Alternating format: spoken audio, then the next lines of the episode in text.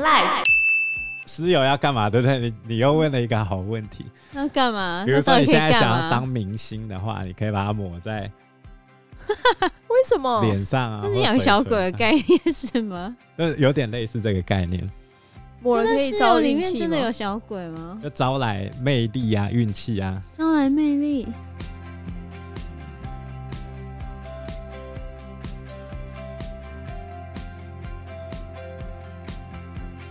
大家好，我是 Anna。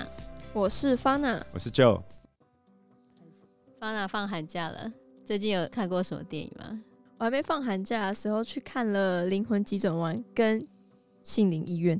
哦，对心理医院在演什么啊、听说是鬼片，好像很好看、呃，他的评价并没有很好啦，但 是他他的故事就是在讲说，有两个失去亲人的女生，她想要就是都是在心理医院过世的，然后她们想要借由法师看嗯到他们已过世的亲人，心理医院是在哪里啊？在台南。台南哦，这个我好像有印象，以前好像有人去那边探险，然后他们就一群人过去，然后就看到在那个废弃的房间里面，然后吊挂着一个白袍，哇，然后那个白袍突然滴血了啊，然后就很尖叫跑出去。 这个故事不知道到底是真的还是假的，如果是真的，就有点可怕。哦，我觉得应该是真的哦，因为那那间医院真的是蛮蛮阴的。呃，很多鬼故事都有原型的故事，其实也未必真的那么可怕。比如说《民雄鬼屋》的故事，就有好多种不同的版本。我记得是不是就那个什么丫鬟，然后被员外使乱使乱中气啊什么之类，然后被丢到井里面，是吗？对啊，对啊，对啊，对啊那不是是这其中故一个事版吗本的故事。这就很有那种民间色彩的感觉，有没有？民间故事对色彩。然后那个女鬼回来啊，可恶的员外， 杏林医院那个真的那么恐怖吗？我觉得其实蛮恐怖的，感觉啦，所以那那个鬼故事拍的还好很哦吗恐怖？ 吗？你有没有吓呃到？，拍的并没有很好啦，怎么说 啊、？你竟然说它没有很好，拍的并没有那么的，你觉得问题吓出人在？对你觉得问题出在哪 里？不要逼我。你讲啊讲啊讲啊讲啊！讲啊我们认真影评一一下。而且你们还是要自己去看，你们才会体会不那会个我不们好的就地不会方到底看在哪里。我们就不会看了。 它不好的地方哦，就是呃，我们先讲好的地方好了，好我的们地先方，称赞对他一下，对对，称称赞先赞一称下。赞。哇，这该怎么讲呢？以真实为背景，感觉有点哦，对啊，吸引至少人对是是吗对对对，真实故事通常会比较吸引人一点，而且是蛮可怕的。而嗯且还有点到，就是那时候他有说到心理医院，那时候是因为一直离奇死亡一些人嘛，嗯，然后他们有说，问题或许不是出在医生，就是不完全是医生的错啊，病人可能就已经已经危急了，那嗯家属反而不谅解，还一直放压力在那些医师上面。他有说到这个问题，我哦觉，得还不错。有探讨到对真有实的情况就对了对，对对对，那不好的地方嘞，不好的地方， 他并没有拍的很可怕，哦，对，并没有这么深入那个。吓人的场对景，对对对 c o 的戏啊是，是 是，他照常演出来应该就可怕了吧？哦对，要怎么会照常演出？就是把故事讲好就好啦。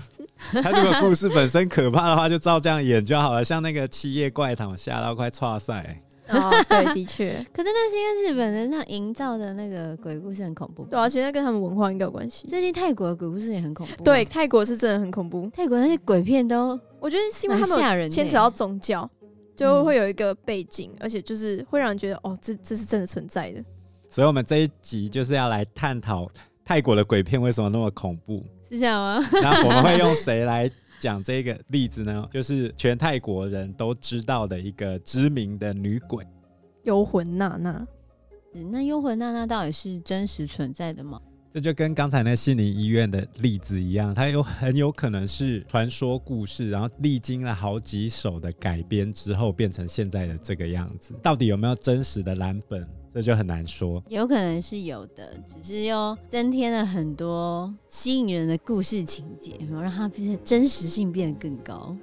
而且是真的有娜娜庙这个地方哦。所以那道庙应该是噱头吧， 吸引观光 客。哪里是噱头？欸你这样讲太过分。 哦它对不号称起泰国 十大灵验的庙宇，哎，很灵验是吗？它就在泰国曼谷你搭捷运线，然后到安努站下去之后，你就可以到，去那那庙是要拜什么的、啊？你就可以求很多东西啊，比如说你想要求中奖啊，求音音乐啊，其实可以都求中，奖哦， 那就财神庙。哦，它是综合一体的庙，没有姻缘因为它其实是。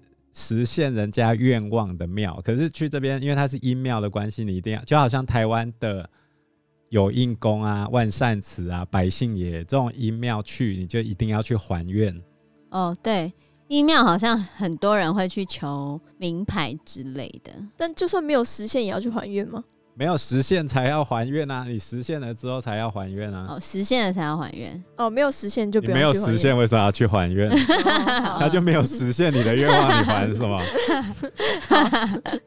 哦，所以娜娜庙也可以求 名不是牌。，这感觉就跟你跟我借一百块，然后嘞， 然后我没有拿一百块给你，你要拿一百块给我还我 吗？没有没有，但至少你提出了这个要求 啊。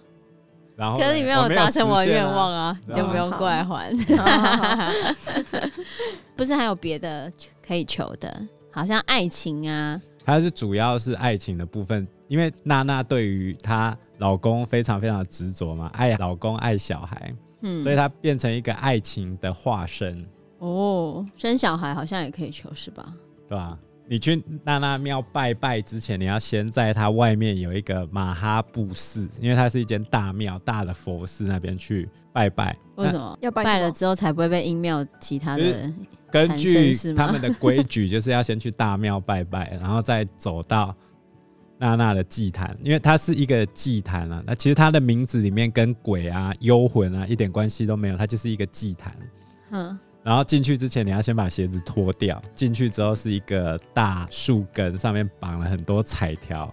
然后再走进去之后，你会看到一个很像客厅一样的地方。然后娜娜的金身就摆在正中间。还有金身对，据说那个金身是从曼谷那边的火葬场的一些残渣去把它压出来，那个金身。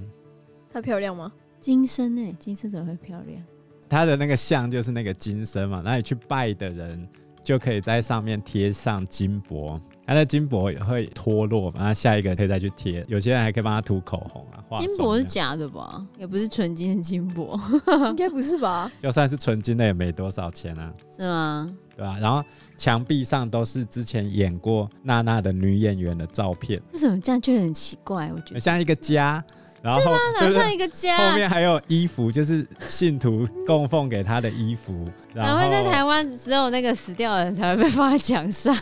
对啊，没有啦，所以我就没说有啦它就是阴没有没有庙没有啊，它不是行一个阴庙。可是进去其实没有不不会。我如果这样讲，的话，那婚纱照怎么办？所以话说回我刚刚讲的话，没有，应该说在庙里面有贴照片的，可能就是过世的吗？不庙里面然就是黑白照。嗯可是婚纱有黑白照，不能这样 所以现在不能随便把照片讲。黑白头像，哦，对对，那这样女演员也太可怜了吧？可是你演娜娜，而且他们演了之后，通常都会蛮红的。像最近演那个鬼妻娜娜，就是你说搞笑那一部，对对对对。对对对对，哦，我好像有印象，搞笑的，对，也没有啊到很搞笑，好不好 觉？得他就是比较有点偏，反正就把它拍成比较好笑的呈现方式啊。对吧？而且他的男主角，因为他们都会去拜那个娜娜的祭坛嘛，嗯嗯，然后男生会求什么？他们男生要当兵的时候要抽签，抽中黑签的就不用当兵。真的哦吗？然后他很多人会去跟娜娜求说要抽黑签，因为他先生不是去当兵，然后才回来嘛。哦呵呵呵呵啊，很多人就会跟他去求说，我不要去当兵这样。结果那个男演员也去求，然后后来他就公开抽签嘛，他就抽中黑签，就不用当兵哦对啊，对啊，对啊啊。哦，所以是娜这很灵娜验欸有保佑，而且他还变成 泰国最红的男星哎、真的啊对吧？娜娜保佑。哦，所以娜娜庙才会说是很灵验的一间庙啊。嗯，娜娜的金身上面就是会有化妆嘛，然后她前面有一个小孩，就他的小孩，对对对对，因为他很照顾小孩嘛，那是外国呃泰国当地人去拜才有用，还是外国人也可以？也可以去拜啊。外国人也可以去拜，也对是啊蛮灵验的。你如果想生孩子、追求姻缘或者是各种愿望，你都可以去那边许愿。但是如果达成要还愿啦，我还要再飞回来泰国还愿。对啊，宁可信其有咯，不然你 如果没有还，你如哦果没有还，到时候不管怎样，就是心里面还是都会很在意，不是吗？那有没有招来厄运的案子？就是你没有去还愿，然后之后真的发生什么事情的那种？就你会觉得自己很带赛啊。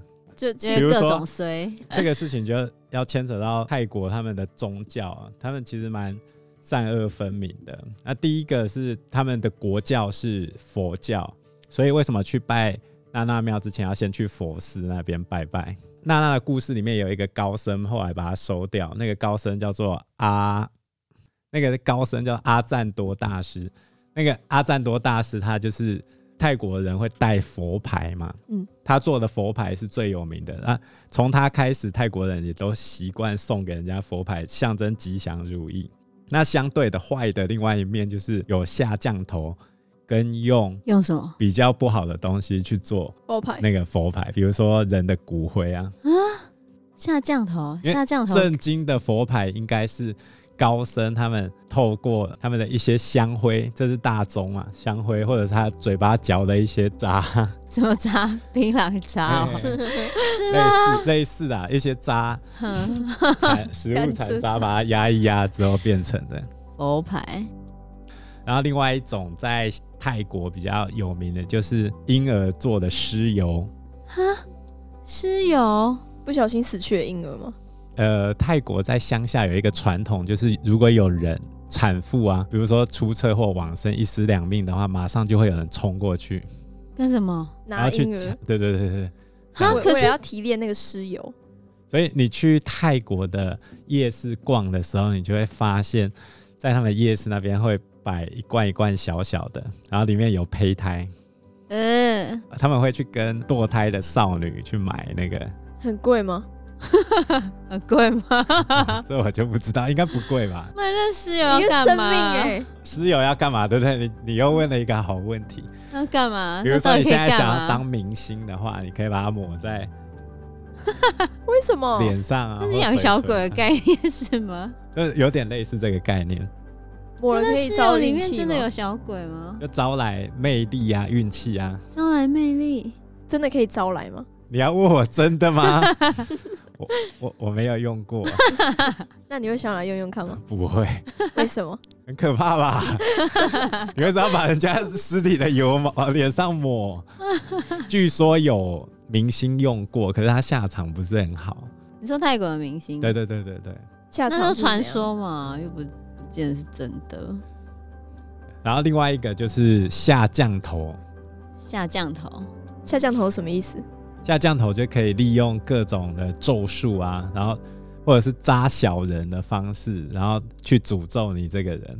咒术，对，咒术回战。我觉得那好像跟那个什么，就是下蛊的那个感觉很像啊。应该说在福建、广东、广西、云南、贵州 华南地区哦， 这些华南地区，包含东南亚都有吃虫的这个传统。自从跟下降头不一样，呃，最传统的蛊术是这样，其中一种啊，不是每一种都是这样。其中一种蛊术就是拿一个大缸来，然后把一百种不一样的动物跟昆虫放进去， 然后他们会互吃，哼，然后到啊吃最到后剩下最强的那一对个，对对，那个那个就可以拿来物竞下天蛊择。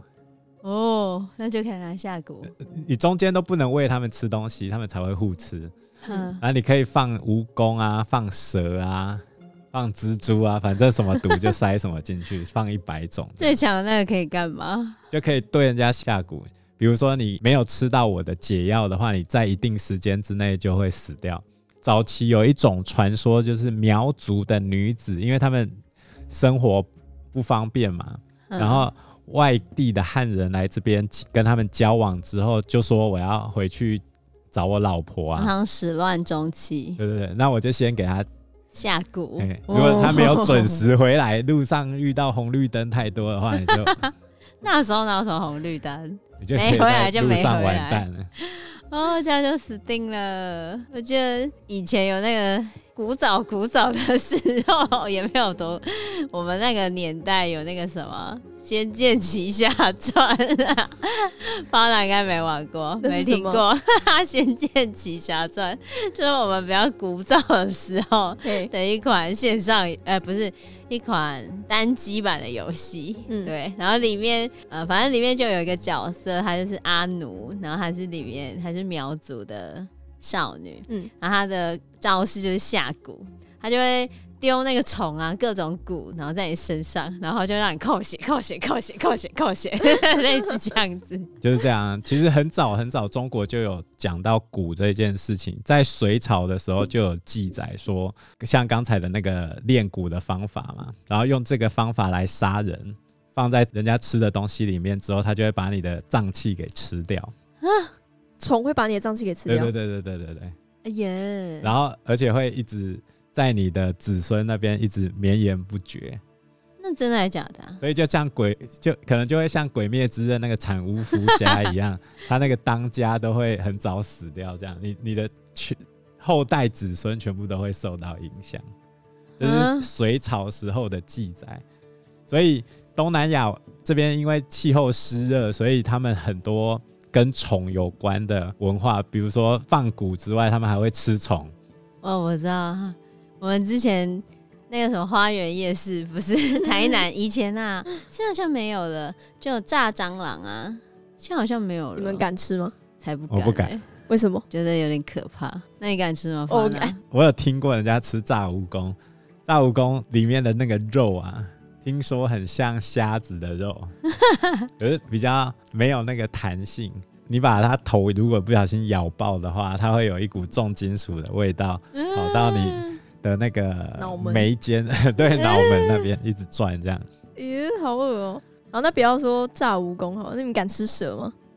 不敢哦蛇啊蛇不敢，不知道，没吃过，我不敢， 我看到那个蛇酒我就害怕。没吃 过。像泰国移工还会吃荔枝春夏、 对，啊，我记得之前很有趣， 就是有一段时间不是说台湾有那个荔枝春夏嘛，然后就是造成灾害、啊，会放臭屁的那一种吗？春象不是都会吗？对，好像是。好，就是是害虫的那一种，因为有一些春象是好的，嗯，可有一些春象是不好的，荔枝春象就是不好的嘛。然后那时候都会找虫卵，不要让它变成成虫，然后就会有些人去找那个虫卵。结果后来那时候他们发现，在南部有一些荔枝春象已经孵化出来了，然后就有泰国的移工，他们去抓那个荔枝春象，因为他们是抓来吃的，据说那个有壮阳的效果。天哪，其实我不止荔枝春夏，我们日常生活中就已经都在吃虫啊。有吗例如？比如说，你看过那个草莓的那个红色吗？嗯，对啊，很多都不是草莓本身的，不然什么红？它是胭脂虫的红，胭脂虫。就是有有一种介壳虫，它的名字叫胭脂虫。你把它从身体里面提炼出来之后，就叫胭脂红。它是一个合法的天然食用色素，会然后放用在哪边？大量使用在化妆品跟食品的着色上面。化妆品意思是口红吗？哎。我是腮还红是之类的，腮 我红哦不？知道，我没有在用啊。美国的星巴克曾经出过一款新冰乐，它是草莓口味的，哼，然后里面的那个粉红色就是用胭脂虫红弄出来的，然后后来被抗议。为什么会抗议？是虫？动保团体？是动保团体不是 吧是动保团体啊，啊你是就啊是，素食团体，哦，就素食啊，他觉得那是那荤的啊，跟动保什么哦，那关是系？荤的，他觉得那是荤的。哦，所以不能加在草莓新冰乐里 面，因但是为它对人体应该也不会有害吧？不会。但是重点是因为草莓新冰乐，你就不会知道那是荤的嘛。哦可是它里面的那个色素是昆虫的色素，嗯，那吃素的人，就如果不知道，就会吃进去。嗯，我觉得这有点宽，这样很麻烦。还有另外一种我们常吃到叫虫胶，虫胶也是一种介壳虫，那它可以让巧克力不容易粘在手上，所以你说 M M's 外面那个是哦、它的外面那一层的那个 巧克那力，是真的假的？？对吧、是吗？你如果看到包装上面有写“洋甘胶”，就是海洋的洋， 柑三橘的三柑横的甘，三画的那个甘。洋甘胶就是虫胶的意思，就是代表这个糖果比较不会粘在手上。所以我们平常都在吃虫。我比较印象深刻是有一部电影叫做《末日列车》，现在 Netflix 也有拍那个《末日列车》，不过那是影集版的。那那个《末日列车》电影版里面，男主角是那个美国队长，嗯，那个克里斯·伊凡，他演男主角。反正重点是他们里面就是有那个阶级统治，然后底层阶级他们都只能吃一种，就看起来很像羊羹的那种食物，就是有点像果冻、羊羹那种长条状的，就没什么味道，但是可以饱足感，反正就是食物就对。那他们要要到那个食物是很不容易的，所以他们会很珍惜那个食物。然后上层的人就是用那个食物啊，还有获得食物，然后来控制底层的人，然后底层人就要反抗嘛。但重点是他们反抗到中间的时候啊。哦，就是反抗到那制造那个食物的基地，然后大家就开始很兴奋，哦哇，找到这些食物了，开始吃吃吃吃，就知道那是什么做的吗？什么？蟑螂，里面就是一堆蟑螂，一堆虫，我记得是他把蟑蟑螂螂，做的很像果冻一样。对，它就是里面全部都是蟑螂，然后后来做出来就是一条一条像果冻的那个，就是食物，所以然其实后我就让人吃。所以其实我们啊的日常生活中已经大量开始使用这些虫来我们开始吃虫，像像上一次那个荔枝春夏啊，有有人就分享说，如果把它拿来下锅油炸，起锅后佐泰式酱料，然后再来吃的话， 然后让你闭上眼睛吃吃看，看你能不能分出来。然后吃起来跟像一在般吃炒五花肉， 真假的？ 我不知道。有些网友觉得油炸过很好吃，当不知道就好啊。不行，这没办法装不知道。那你就你比如说你听听过那胭脂虫红，你还不是照吃？红只要是红色，很多都有啊 没。有，但是我可以接受那个从昆虫里面萃取出来的色，这个这个还可以接受，但我不能接受吃虫的整个身那蚂体。蚁上树啊，蚂蚁蚂蚁上树树有又没有蚂蚁，蚂蚁， 那哪是长颈鹿美语。 也没有长颈鹿，太阳饼里面没有太平，何家人 太阳饼里面没有太阳，老婆饼里面也没有老婆啊， 因为他玩这招玩到什么时候？啊太烂了，所以胭脂虫红真的是胭脂虫哦， 里面真的有虫哦，你敢吃吗？泰国除了吃跟我们台湾有很大的不一样之外，他们在佛教上也不是我们一般所习惯的那种佛教。比如说刚才提过的佛牌这个东西，在台湾就比较没有人有。对啊，我们好像就是那种，大概就是只带护我身们符，带的护身符是跟道教合并的，道教哦从、张灵创道教开始，就是用符咒啊、符水帮人家治病这样子。我们台湾主要信的佛教是属于大乘佛教，东南亚这边信的以前叫做小乘佛教，可是因为“小”这个字多少带有一些贬低的意味，所以后来大家都叫做上座部佛教。上座部佛教有什么差别啊？在娜娜的故事里面提到的阿赞多大师，他其实就是上座部佛教的一个著名的人物。差别主要是在于说，大乘佛教讲究的就是去度化众生，比比如说，众生，比如说很有名的我们的地藏王菩萨，他讲过一句话：“我不入地狱，谁入地狱？地狱不空，誓不成佛。”所以他要度化地狱所有的人，他才可以成佛。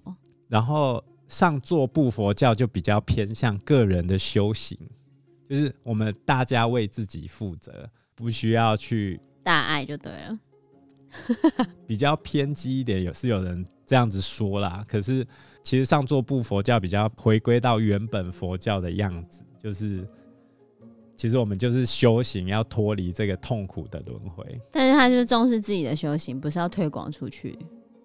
我觉得大乘佛教好像不是应该是说我今天修行只能我哦只能修自己，我我对你我没有办法帮助你什么啊、我没办法度化你。佛教比较大的系统有上座部佛教、大乘佛教跟藏传佛教嗯这三支比较大，那也很多人信。那每一支它的特色就不太一样，包含了藏传佛教它的特色就是转世，对，他有活佛转世，达赖喇嘛已经转世到第十四世了，那他不是说他不要再转世了吗？那是政治问题啊。对啊，他已经说他不要再转世了。反正他就是他的灵魂就这样一直转，一直转，然后他就还是记得这十四次，所以他嗯啊这一路以来到底发生什么事情？他转世之前，他会先跟他的徒弟说他会转世他会在某留个下方一个位遗言，大概会在哪个位置，然后接下来他徒弟就会去找，那个地方有没有刚好在这差不多这个年纪的男童？叫做转世灵童，对然后接下来再进行一系列考验，看你记不记得前世的事情。就是找到最后有两个真的是两个都很像的时候，就抽签。那一般人可以这样转世吗？那不行你必须要达到一个修为，比如说你现在已经能够参透某些道理，那也就叫做有智慧的人。而在藏传佛教里面就叫做仁波切，因为你已经有智慧了嘛。那这时候你才能开始展开你的转世修行之路，因为可以不断的累积，累积到最后你就成佛。怎样叫有智慧？要从哪一步开始？哦，这就是我们要讲了，我们厉害的这个海涛法 师。有有一天呢，你回去看到你的男朋友有没有跟另外一个女生躺在你们的床 上，然后都没有穿衣服，你一打开房门，他们两个躺在床上，眼睛夜障重， 是这个吗？对对对，对什么？你不要小看这句话，你觉得他在乱讲，对不 对？哎对你觉得很扯，但是对，他这句话是有道理的，哪里你呀、相 信？不是不是，他在讲一个很高深的哲学的道理。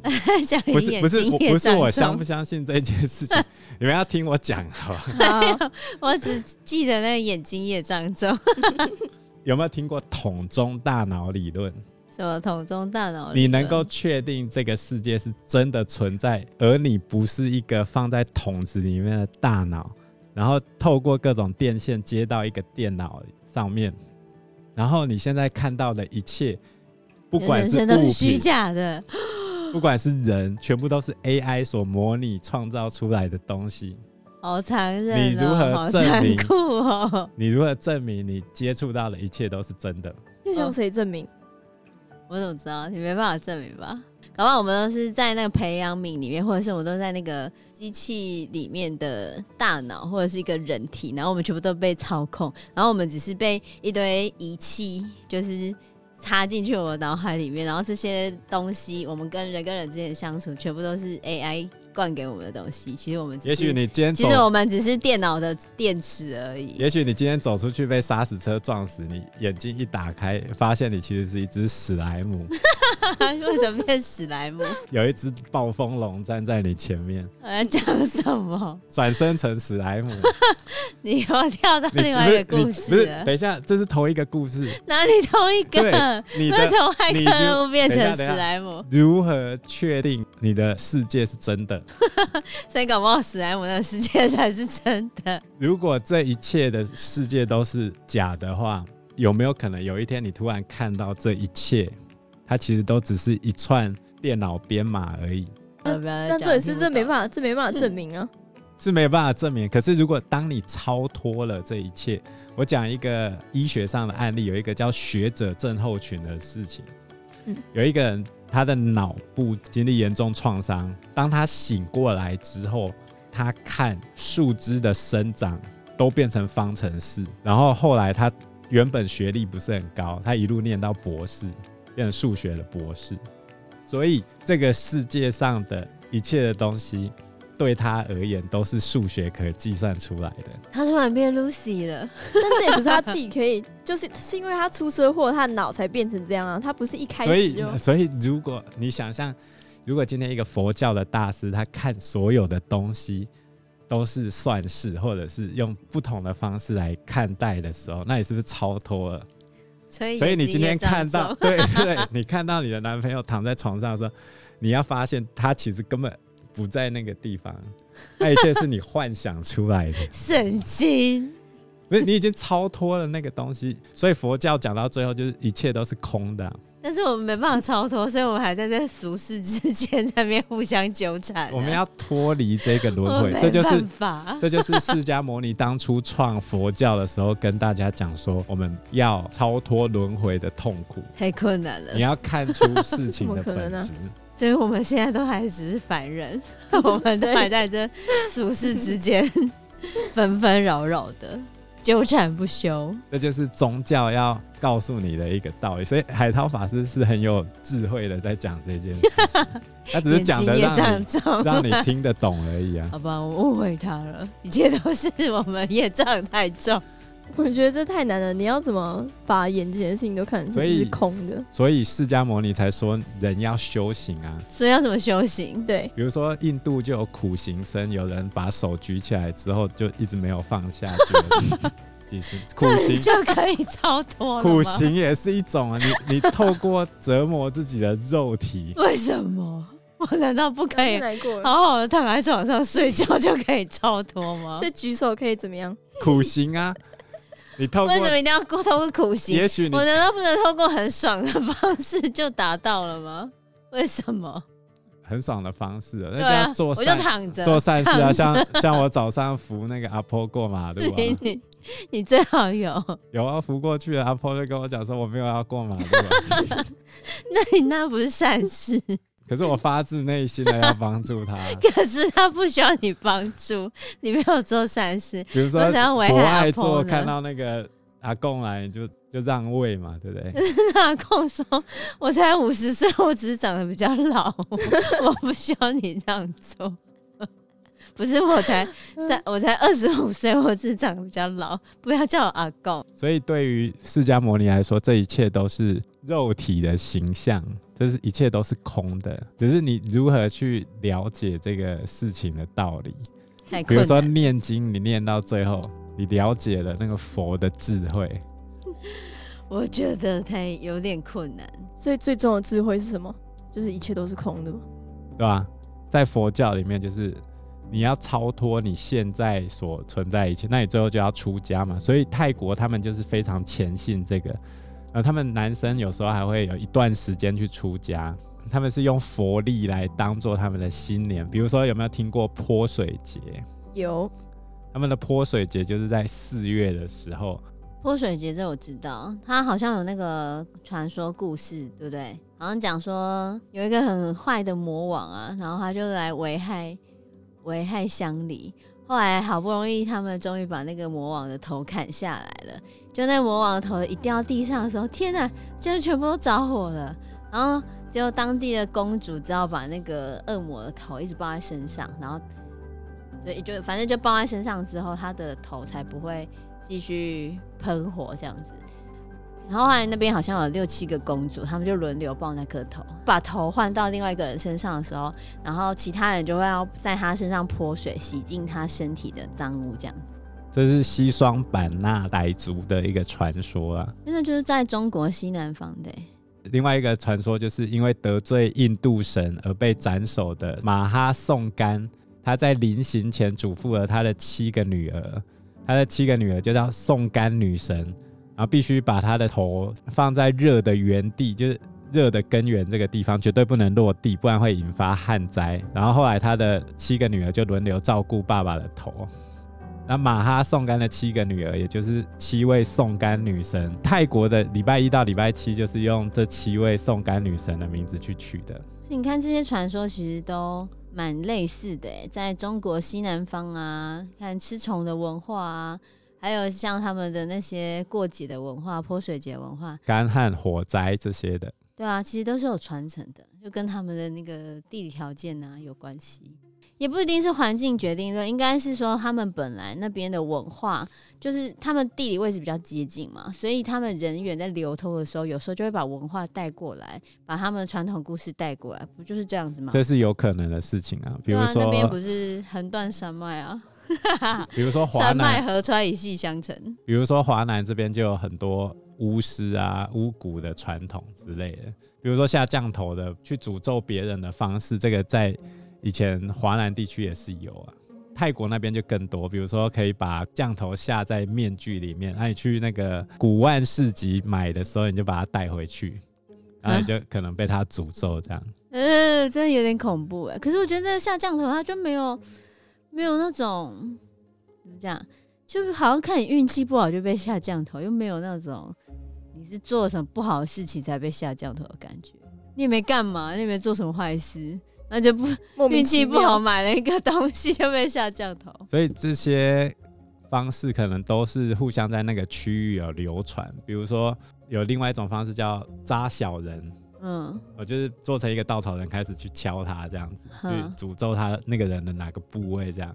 啊，这是一种；另外一种是汉武帝的时候有一个巫蛊之祸，嗯，就说他的太子要下巫蛊去害汉武帝嘛，对，后来导致很多人被汉武帝杀掉，这样子，这些故事都可能就是从那个地方去传承出来的。可是很多东西都已经不可考了。南方这个地方跟重塑是比较相关，你看。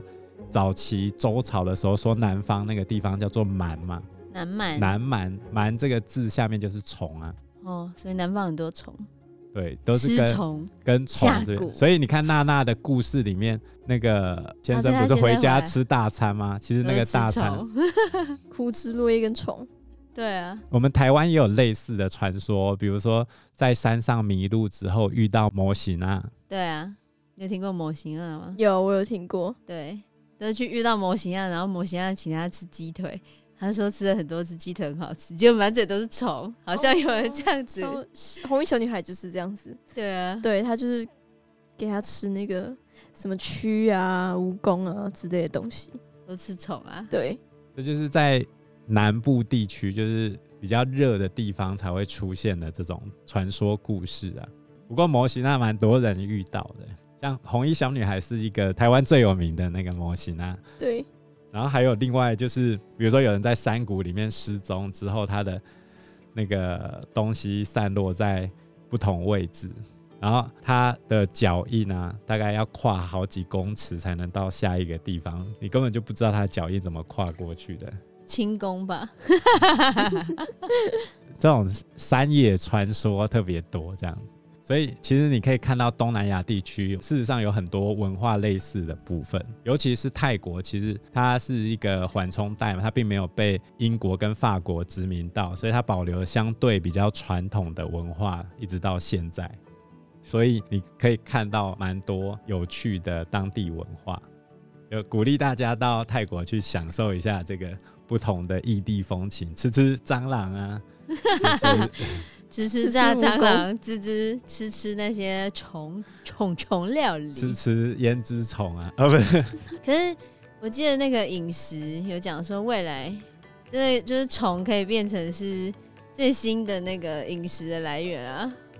对啊，真假的当那个食物已经不足以应付全世界人的时候，吃虫就会变成一种新的流行。可是我觉得应该要先克服那个心理上的障碍哦，除非你可以把那个虫做的看起来不像虫，哼，对，对，大家就可能会吃，从虫里面萃取一些东西吧，把它提炼出来。反正不要看到就好了。对啊，不要看到，其实你做成怎样的，好像也无所谓， 是这样吗？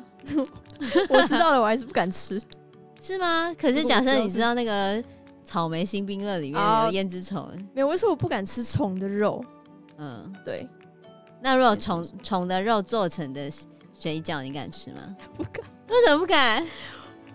他不要跟你说这是虫的肉，那我好，那我一辈子都不想知道，这样这样就可以，我就是不想知道。哦，但是这好像会违反那个食品的那个， 不是应该要哦对揭要露注说明你注明这食物来源是什么？当你看到上面写那个春象肉不过虫是蛮好的营养来源，蛋白质，哦对，哦好，好吧，我们以后嗯可能要迈向吃虫之路了。好，我们今天节目就到这边，拜拜。拜拜拜拜。如果喜欢我们的话，请订阅、按赞、加分享，还有希望大家可以评分五颗星哦。你们的订阅就是我们前进的最大动力。那我们下集节目见喽，拜拜，拜拜拜。拜。